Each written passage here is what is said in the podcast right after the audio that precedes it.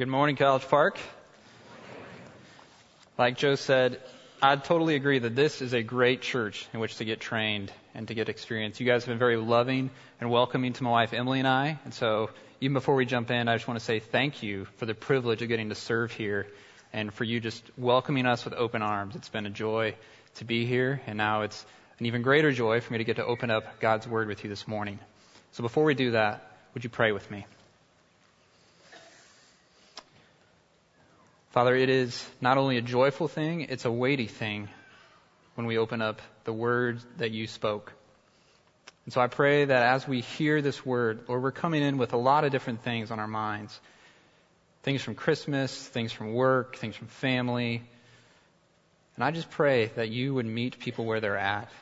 Lord, one sermon cannot possibly touch on all the issues that walk through those doors this morning. And yet I'm trusting that as we open your word, and see what's there, that your Spirit will guide what I say to meet people exactly with what they need to hear. And Father, I pray that as we talk about this home that Isaiah paints a picture of, I pray that it would just add a new sense of longing for us, that from now on, whenever we pray, Your kingdom come, we would know that we're praying for our kingdom home. So I pray this in Jesus' name. Amen. So this morning, as we start, I have a question. It's probably a question you've gotten before. And it's simple. It's where is home for you? Now, before you just write it off, think an easy question, let me explain why it's a little more complicated. See, like some of you, about a week ago, I went home for Christmas to see my family, right? And then a few days later, though, my wife and I packed up our car, drove a few more hours to go home to see her family. And then after a few days there, we came home to Indianapolis where we live. So they got me, where is home? So is home where you grew up? Or is home where you get your mail? Is home wherever your family is? Or is home where the heart is? Is it a building? Is it a neighborhood? Is it a people? Or is it just a concept? Where is home? Now, I think there's actually a little bit of all of those kind of wrapped up into what makes home home. And when I think about home, I think of it in three categories. I think it involves place, people, and preparation. Here's what I mean. I think that home actually is a place. It's not just some concept or warm feeling. I think it's an actual geographical place where you can say, I'm home, and now I'm not home. I'm home, not home. It's a real place. But I also think that home is people. And you know that when you're home, when you feel at home, you're with your people, right? You're with people that they get you and you get them. You share the same stories, the same loves, the same joys. When you're home, those are your people. But it's not just people and place. I think it actually involves preparation. What I mean is that both of those, both the place and the people, I think were prepared for you, and you were prepared for them. There's something about that place when you're home that just feels like you were made for that place. You, you get the way it works. And you just love all the little quirks about it. It's just, it's you. And it's the same with those people, right? You just, you can't quite put your finger on it, but you just belong together. There's just something that even though you may actually be really different, you can tell these are my people. This is where I belong. This is home. So if that's what home is, if it's, if it's a place and people and preparation, let me ask again, where is home for you? Now I bring this up because this morning as we wrap up our series in Isaiah 11, Isaiah is going to help us answer that question by focusing on our true home that we see in verses 6 to 10. In those verses, he paints a picture of the kingdom home that all of us are looking for, whether you realize it or not. And when we look at this picture of home, what I want us to see is that we're actually tapping into a deeper storyline that runs front to back throughout your whole Bibles and throughout all of human history. And that story is the story of God's people looking for home. Here's what I mean. When you open your Bibles to Genesis, just after creation, what's the first thing you find? You find mankind at home. And home is this garden paradise. It's beautiful. Everything is good. There's fellowship with God and with man, and all of creation's in harmony, right? But it doesn't last. And before long, we're kicked out of our garden home and we become exiles and aliens. Now, fast forward to Genesis 12, and there we find that God calls a man named Abram. He says, Abram, I want you to leave where you are and then go to the homeland that I'm going to show you. He promised a home. Now, after God's people end up in slavery in Egypt, which is not home like, God sends Moses, a deliverer, so that they can go to this promised land, to the home that God has been promising them. But there's kind of this pattern, right? That as soon as God's people get home, we don't usually do well there. And so, once again, God's people rebel against him, and so they get kicked out of home and sent into exile. And then the whole rest of your Old Testament is that story. It's the story of God's people looking for and longing for their true home. I mean, the prophets speak of it in passages like the one we're going to look at today, just describing this home that is beyond all imagination.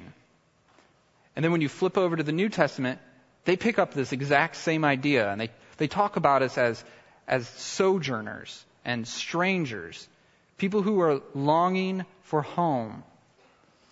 In fact, to sum it up, listen to Hebrews 11. This is kind of, this is us. This is our story. It says, they acknowledged that they were strangers and exiles on the earth. For people who speak that way, make it clear they are seeking a homeland. Now, if they'd been thinking of the land from which they'd gone out, they would have had opportunity to return. But as it is, they desire a better country, that is, a heavenly one. So that's the story of the Bible, and that's the story we find ourselves in. Is we are longing for a better country. We are longing for home. But if you're here and you think that's great if you're one of those Bible people, but this is actually bigger than just the Bible, right? I mean, longing for home is so woven into the fabric of what it means to be human. Think about when you were a little kid. Think about when you went to your first sleepover and got really scared, right? Where did you want to go? I just want to go home. Okay? Or what if, fast forward now you're an adult, you're, you're well beyond that, right?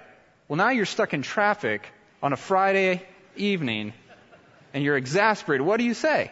I just want to get home. I mean, this is all over our culture, right? Everywhere from Dorothy and her little ruby red slippers reminding us there's no place like home, all the way to Bing Crosby making sure we know I'll be home for Christmas. And of course, I would be remiss if I didn't mention the biggest one.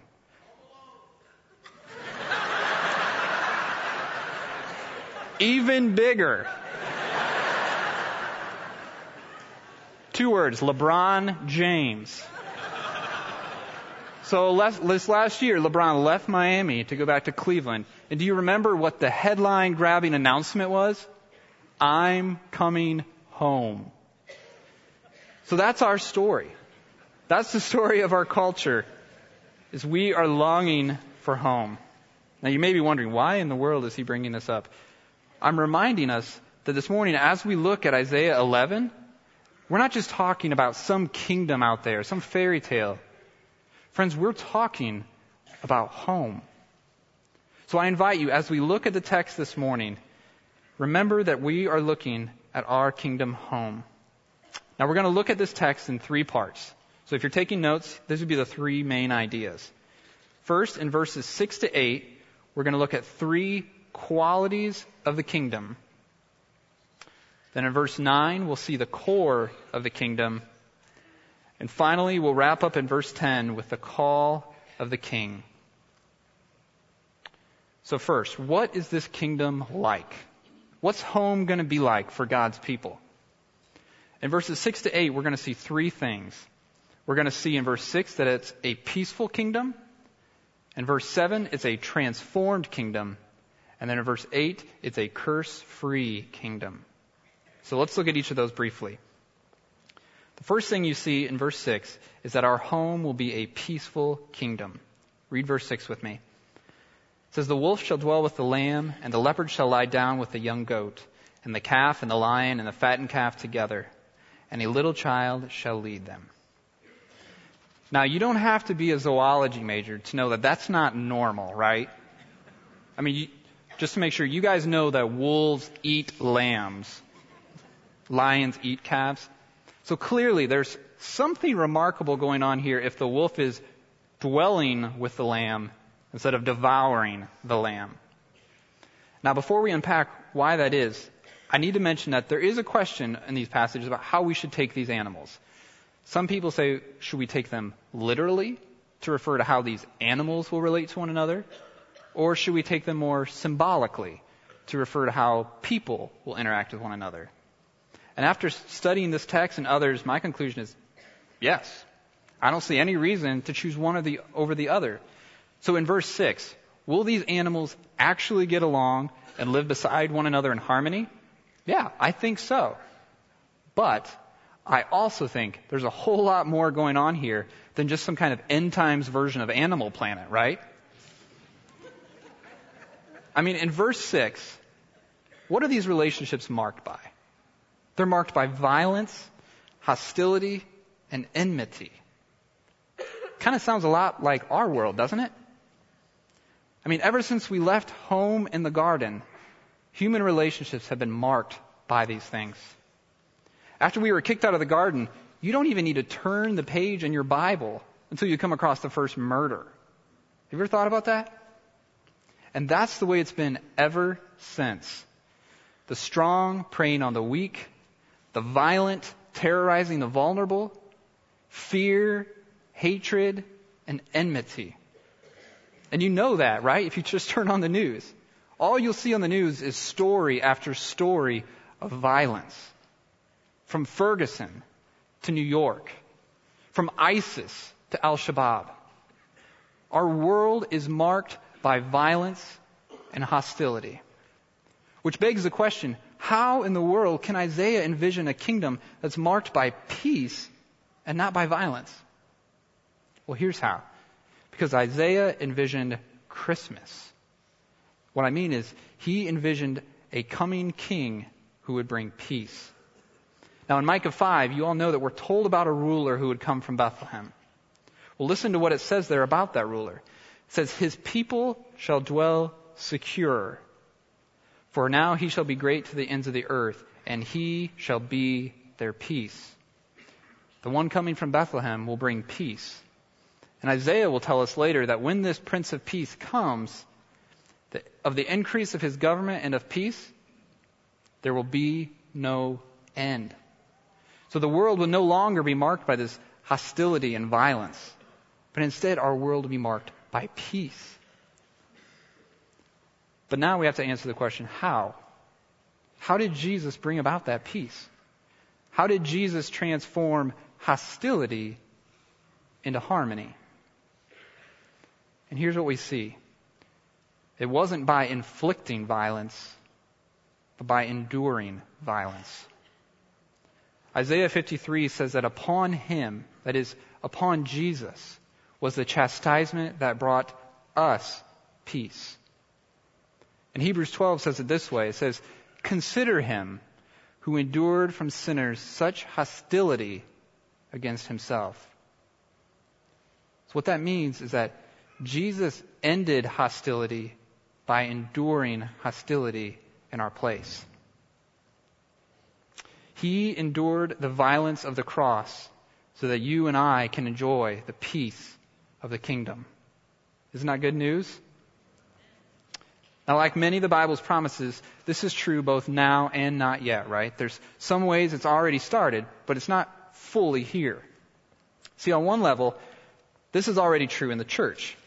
Jesus has already done his peacemaking work in his people.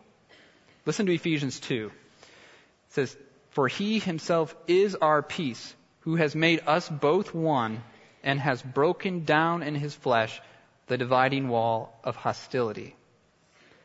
See, there are things that the world says should create hostility amongst people in the church. And it's always been that way. Jew versus Gentile. White versus black. Rich versus poor.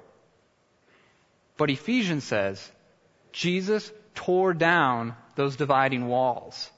They're not there anymore. And he did this, it says, so that he might create in himself one new man in place of the two, so making peace. And that he might reconcile us to God in one body through the cross, thereby killing the hostility. I love that language. Jesus killed hostility by being hostilely killed in our place. So that what will one day be true of all relationships in this kingdom home is right now true of relationships in the church. Hostility has been killed. So when people look in and they see peace in the church, what they're seeing is a little sneak peek of Isaiah 11. So what should that mean for us today, though? Well, I think it means that as citizens of this peaceful kingdom home, we should live lives that make peace and that are marked by peace. Because Jesus said, blessed are the peacemakers, right? So when you and I see conflict, our knee jerk response should be, how can I make peace? Not how can I get involved and how can I tell him what she said. Our knee jerk reaction should be peacemakers. If you are a citizen of this peaceful kingdom, my admonition to you this morning is stop making trouble and start making peace.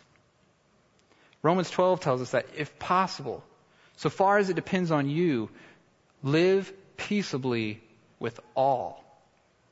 So this morning, my question is, are you living peaceably with all? Or is there someone that just popped into your mind when I asked that, that you know there's violence, there's hostility, could be physical, could just be verbal. But is there someone to which you show hostility? If so, I'm asking you to repent because this is not fitting for citizens of the peaceful kingdom. And friends, we know that the best this world is going to offer us is merely toleration or a ceasefire, these superficial, temporary breaks in the violence. This world can't offer us true peace. But, on the other hand, Jesus' kingdom is one of complete, never ending peace. Friends, when we get home, there will be no more racial violence. There will be no more ISIS. There will be no more assaults. There will be no more murder, no more rape, no more genocide. You won't even need your house keys. Do you realize that? Do you, do you guys know what this is? You think it's a piece of metal that's called a key. It's not. This is a kingdom reminder. And it's reminding you of two things. It's reminding you, one, we're not home yet. That key unlocks a door, whether to your apartment or your house, but that's not home. The second thing, it reminds you that when we get home, you won't need those. Because home is a peaceful kingdom. Okay, so that's the first thing that we see about the kingdom. And the second thing is that home is a transformed kingdom. Look at 7. It says, The cow and the bear shall graze, their young shall lie down together, and the lion shall eat straw like the ox. So again, we see that we see this piece of the kingdom, right? But there's also something more happening here. See, not only will the bear and the lion not eat other animals, they're actually changed to eat something else altogether. They are fundamentally transformed. Their very natures will change. Now, this morning, if I had to guess, I would say this idea of transformation and change is one that a lot of us connect with. Fact, I bet all of us here would say there's some way that we want to see change in our life. Now, for those more ambitious of you, you're probably going to do something about it next week around Thursday. You're probably going to resolve. And I just want to go on record as saying, I think this is the year you're going to keep it. I know every other year was a fluke. 2015 is your year, people. You laugh. And yet we all know that we long for change. In fact, last year alone, did you know that we spent $10 billion on the self help industry? Why would we do that? The answer is that we long for transformation. But, friends, the sad reality is that the change this world offers is superficial and temporary. It can't go deep enough, and it won't last long enough. On the other hand, our kingdom home is marked by deep, radical transformation. In fact, our King has promised to make all things new. But how, how, how could he do that? How can he bring that transformation about? Here's the amazing thing the king was transformed so that we might be transformed. What do I mean? I mean what we celebrate at Advent. See, in Philippians 2, Paul tells us that though Jesus was in the form of God, he took on the form of man. What that means is that he was transformed. So when you celebrate that baby in a manger, what you're actually celebrating is the most awesome transformation that has ever occurred. God became a man. That should just blow your mind. But then it gets, it gets even more unbelievable, right? Because Jesus was transformed in one other way. 2 Corinthians 5 tells us that God made him who knew no sin to be sin on our behalf. What that means is that when Jesus was on the cross, he didn't just bear your sin, he became sin in your place. And why? So that we might become the righteousness of God. He became so we might become. He was transformed so we could be transformed. And friends, do you realize this has already started? If you are in Christ, you are a new creation. You've been given a new heart with new desires to love the Lord. But you haven't just been transformed. Right now, you are being transformed. In 2 Corinthians 3:18 it says this, "We all with unveiled face, beholding the glory of the Lord, are being transformed into the same image from one degree of glory to another." Did you catch that? Beholding, we are being transformed. So if you're wondering, how, how do I get transformed? There's your answer. By fixing your eyes on Christ and His glory. Friends, I need to tell you this morning that if you want transformation, it won't come through just looking at yourself or looking at your problems or looking at your circumstances. If you want change, the only way you'll be changed is by looking at your King. He is the one who gives us transformation. But here's the best part. This transformation has already started, right? But it's only started. It's going to get so much better. In fact, listen to 1 John 3. He says, Beloved, we are God's children now, and what we shall be has yet to appear. But we know that when he appears, we shall be like him, because we shall see him as he is.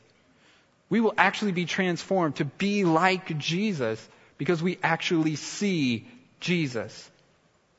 So because of this, because of the King, we look forward to a home that's not only peaceful, but transformed. And that brings us to the third quality of our kingdom home. We've seen that it's peaceful, we've seen that it's transformed, and now in verse 8, we see that it's a curse free kingdom. Look at verse 8. The nursing child shall play over the hole of the cobra, and the weaned child shall put his hand on the adder's den. Okay, now on one level, this verse simply continues the picture of no more violence that we've seen, right? In fact, now it's kind of ratcheting it up, saying, look, even these most vulnerable little kids, they don't need to be afraid to play with these deadly snakes. And that's awesome. But there's something way more awesome going on here. Think back a second to the Garden of Eden, right? Beautiful, all creation in harmony with one another, no fear. How did that go wrong? It was a snake, right? Once Adam and Eve listened to the temptation of the serpent and disobeyed God, both they and the serpent, the snake, were cursed. And listen to how God cursed that snake. He said, I will put enmity between you and the woman, and between your offspring and her offspring. He shall bruise your head, and you shall bruise his heel. So part of the curse of the garden is that there would be this ongoing battle between the child of the woman and the child of the serpent.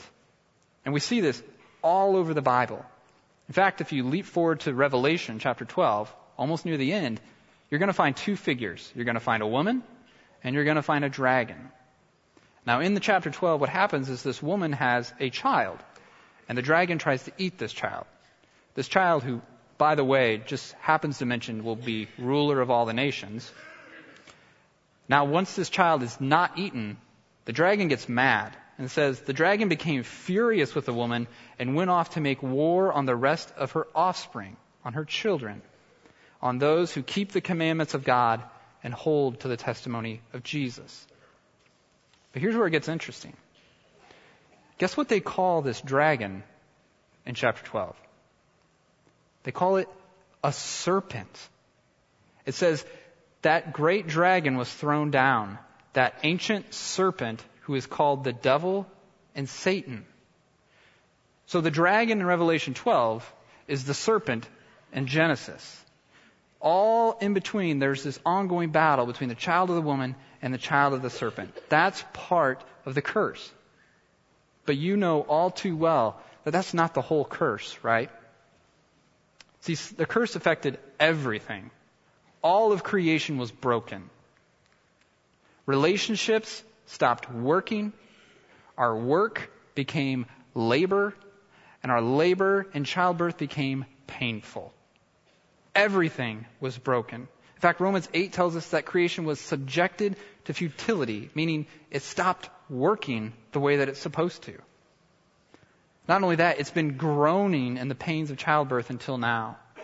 All of creation is just crying out, when will this curse be gone?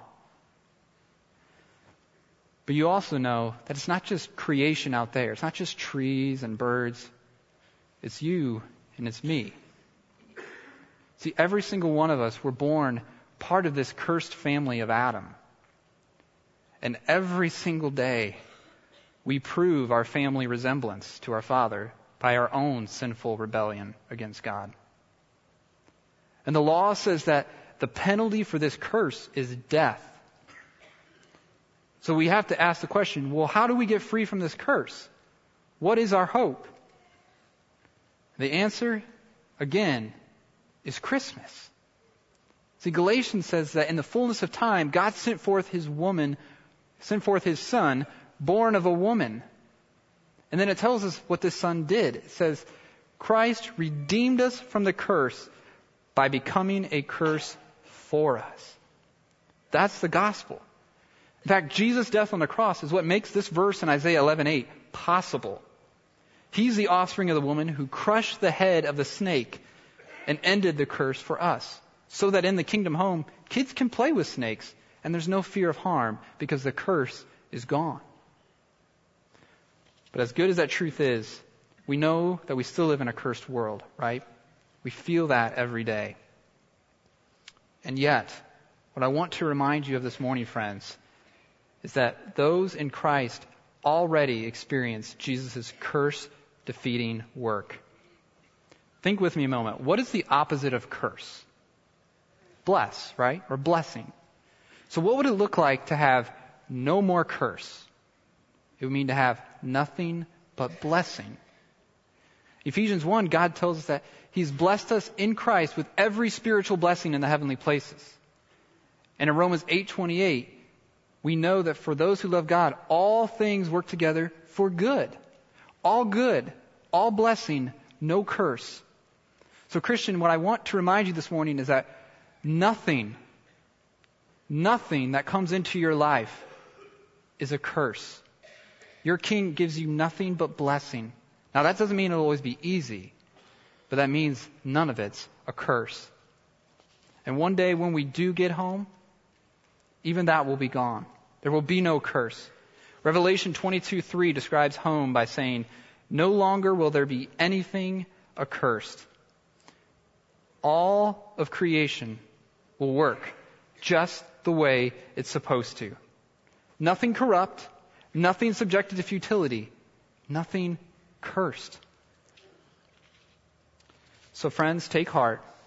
The good news is, that the King who came came to make his blessings known as far as the curse is found. Okay, so that's a brief picture of what home's going to be like, right? But now we see in verse 9, we answer the question, why? Why will our home be that way? And what we see there is that there's something at the very core of the kingdom that shapes all of our life in it. So what is it? What is this core of the kingdom? Look at verse 9. They shall not hurt or destroy in all my holy mountain, for the earth shall be full of the knowledge of the Lord as the waters cover the sea. So after that first part summarizes verses 6 to 8, saying they won't hurt, they won't destroy, the second part unlocks the reason why. It says, For the earth shall be full of the knowledge of the Lord. So why is the kingdom peaceful? Why is it transformed and free from the curse? Because it's full of the knowledge of the Lord. Everyone in the kingdom knows the king. Now, we need to be careful here. Because when this says knowledge of the Lord, it doesn't mean knowledge about the Lord. And you guys all know the difference, right? Does anybody in here have a Facebook friend that, if you're honest, you don't really know? Maybe one or two dozen. I think all of us probably do. So what's happening when we do that? There's somebody who we're saying, this is my friend, even though I don't really know them. Now you can know a lot about that person. I mean, if you check Facebook, Instagram, Twitter, and LinkedIn, you can gather a lot of information about someone. But that doesn't mean you know them. But my fear is that a lot of us go through life treating God the same way. We sort of Facebook friend him. That is, we, we claim to be connected to him, but we don't really know him. Now, don't get me wrong, I mean, you may like all the pictures that he posts. I mean, creation is kind of God's personal Instagram, right? You may even like a lot of the things he says, as long as they're short enough and non convicting enough to fit in a tweet or on a piece of art in our home. In fact, you may even like hanging out with other people who do really know him, kind of like a spiritual LinkedIn. I don't know him, but I know him who knows him. Friends, we can do all that. We can come to church, we can listen to sermons, read our Bibles, that doesn't mean that we have knowledge of the Lord. The knowledge that Isaiah is talking about here is personal. It's intimate and relational. It means that you actually know the Lord. So Isaiah is saying here that the earth will actually be full of that knowledge. That's what makes our kingdom home the way it is. But how do, how do we get it? How do we get this knowledge of the Lord? The only way that we can know God is if God makes himself known to us, right? That's, again, what we celebrated at Christmas. God making himself known by sending Jesus, the image of the invisible God. In fact, Jesus said, No one knows the Father except the Son, and anyone to whom the Son chooses to reveal him. And in John 1, it says that no one has ever seen God, but the only God who's at the Father's side, He has made him known. So if you want to know God, if you want this knowledge of the Lord, you need to know Jesus. And Isaiah is saying that one day this is going to be true of everyone in our kingdom home. Can you imagine? Everyone knows the Lord.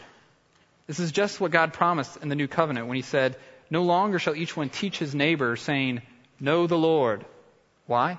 For they shall all know me, from the least of them to the greatest, declares the Lord. So Isaiah 11 is simply that new covenant coming to reality. But again, it's going to get even better. Paul said that now we see in a mirror dimly, but then face to face. Now I know in part. Then, when I get home, I shall know fully even as I am fully known. So, my application to us this morning on this is make knowing the Lord your primary focus in life. There is nothing more important, there's nothing more valuable than knowing the Lord. That's why we say with Paul, I count all things as loss compared to the surpassing worth of knowing Christ Jesus, my Lord. So if you're wondering, that sounds great, but how can I do that? Just a couple quick suggestions. As the new year starts, find a Bible reading plan. Make a specific plan. Name a time and a place where you're going to spend time with the Lord and His Word. Not only that, talk to Him. Pray. You would never think that you could get to know someone else in here without talking to them. And our God is a personal God. So you're not going to get to know Him if you don't talk to Him. So make 2015 the year that you get to know the Lord. And finally, that brings us to verse 10 and our last point the call of the king. Read verse 10 with me. In that day, the root of Jesse, who shall stand as a signal for the peoples, of him shall the nations inquire, and his resting place shall be glorious. So here we come back full circle to where Pastor Mark started this series, right? In verse 1, this root of Jesse, this king who was promised, who is empowered by the Spirit, and who judges with righteousness. And here, when we see this king, what is he doing? He's standing as a signal. So now we got to ask, what does that mean? Well, in the Old Testament, this idea of standing as a signal is usually used in passages talking about the military. And the idea was that there was this signal or this banner that would be raised and it would tell the army where to assemble. They knew, oh, there's the signal, let's go there. It was used to, to gather people as a, as a rallying point or a meeting place. But there was also one other use of this word in the Old Testament that I think really influences the way we read this passage. See, back in Numbers 21, Israel was wandering through the wilderness, and they began to grumble. They began to grumble against God who had brought them there. And so God sent fiery serpents. Interesting that he sent snakes. Sent fiery serpents among them and began to bite them, and Israelites became sick and died. Now, when Israel finally woke up and said, What have we done? and they confessed their sin to God, he gave them the answer. And he said this He said to Moses, Make a fiery serpent and set it on a pole, which is the same word as our word signal in our passage. So make a fiery serpent, set it on a signal pole, and everyone who is bitten, when he sees it, shall live. Okay, now that's a cool story, right? Like, what does that have to do with the root of Jesse? Well, listen to Jesus in John 3. He said, As Moses lifted up the serpent in the wilderness, so must the Son of Man be lifted up, so that whoever believes may have eternal life. So, just in case you missed it, do you see the connection that Jesus is drawing here? Jesus is saying, just like the Israelites were bitten by these poisonous snakes, and they had to look to the one on the signal pole to see him and live, in the same way, you and I have been snake bitten by sin. And we need to look to the one on the signal pole if we want to live. So Jesus is saying, if you want to live, you have to look and see me, the root of Jesse, the king who's standing as a signal. And as we look at that king, do you know what the king's doing as he stands there? He's gathering his people to the kingdom. That is, he's calling his people home. And do you see who he's calling home? Look there, it says, the peoples and all nations. See, Jesus isn't the king of a nation. Jesus is the king of all nations. And this king is calling his people home from every tribe, every tongue, and every nation. Which is just what he promised when he said, When I am lifted up from the earth, I will draw all men to myself. The king has been lifted up, and now he stands as a signal to all peoples and all nations, saying, Come home. Look to me, the one on the pole, and live. And finally, notice where he's calling these peoples home to. It says his glorious place of rest or his resting place. Now that phrase carries two ideas. First, it references the place where the king himself rests. That is, where he lives, right? So what that means is the king is standing as a signal calling us home to where he is. Did you know that Jesus prayed for that exact thing right before he was arrested? In John 17, Jesus prayed, Father, I pray that those whom you have given me may be with me where I am to see my glory. Isn't that awesome? If that wasn't good enough for you, though, there's another way this resting place idea can be taken. It can also refer to the place where the rest he offers is found. And that's actually how the Bible talked about the promised land this home that God had promised his people. It would use that phrase, resting place, to describe our home, the place where we can enjoy the rest that the King provides. So, in conclusion this morning, friends, if you are here today and you're tired, if you're tired of trying to be good enough, if you're tired of running away, if you're just tired of looking for home, I have good news for you. Your king is standing as a signal calling to you. Jesus is standing saying, Come home. Come home to the kingdom. Come home to my peaceful, transformed, and curse free kingdom. Come know the king who came that first Christmas the king who died and rose again to buy your entrance to his kingdom, the king who ascended to go and prepare a place for you, the king who is coming again to take you home to be with him. Friends, the message of Isaiah 11, 6 to 10 is that this future home should give us present hope. So in a world that's still violent, it's still needing transformation, and it's still under a curse. In this world, you will have trouble. But take heart.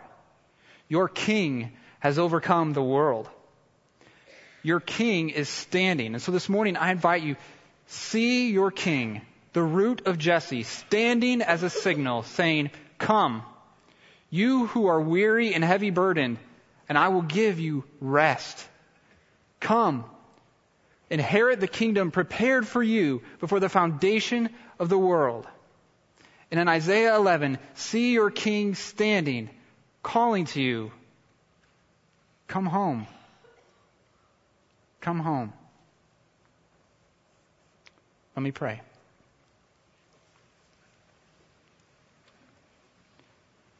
Father, I praise you that you have prepared a place for your people. Father, no eye has seen nor ear heard what the Lord has prepared for those who are going there.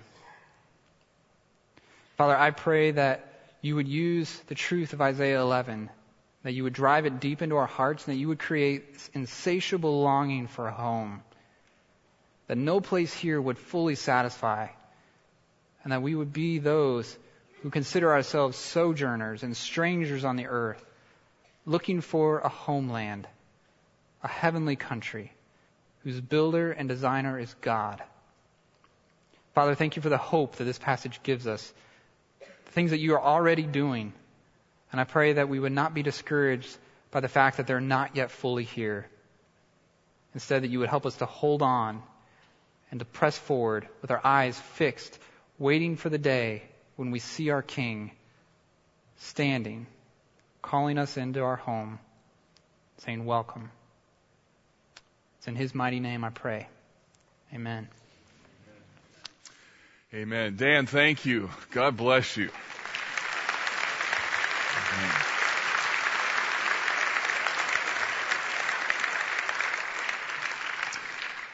Afterward, there'll be some folks up here who would love to pray with you if you fit that sort of longing for home paradigm, whether it's a sense of brokenness or some sort of challenge in your life, or you have more questions about the things that Dan has talked about, there'd be some folks here who would love to pray with you. As Dan was wrapping up, a text of scripture came to mind in Revelation 21. I want to leave you with this today. Let this be the mindset as you go into the world and scatter and be the best means of evangelism that we have in our community of people who live in a world that isn't their home, who can then proclaim the gospel and deal with brokenness and pain. Revelation 21 says this, Behold, the dwelling place of God is with man. He will dwell with them and they will be his people and God himself will be with them as their God. He will wipe away every tear from their eye and death shall be no more. Neither shall there be mourning or crying nor pain anymore for the former things have passed away. Hmm. Even so, Lord, come. God bless you, College Park. Thanks for coming today. Love you. Have a great day.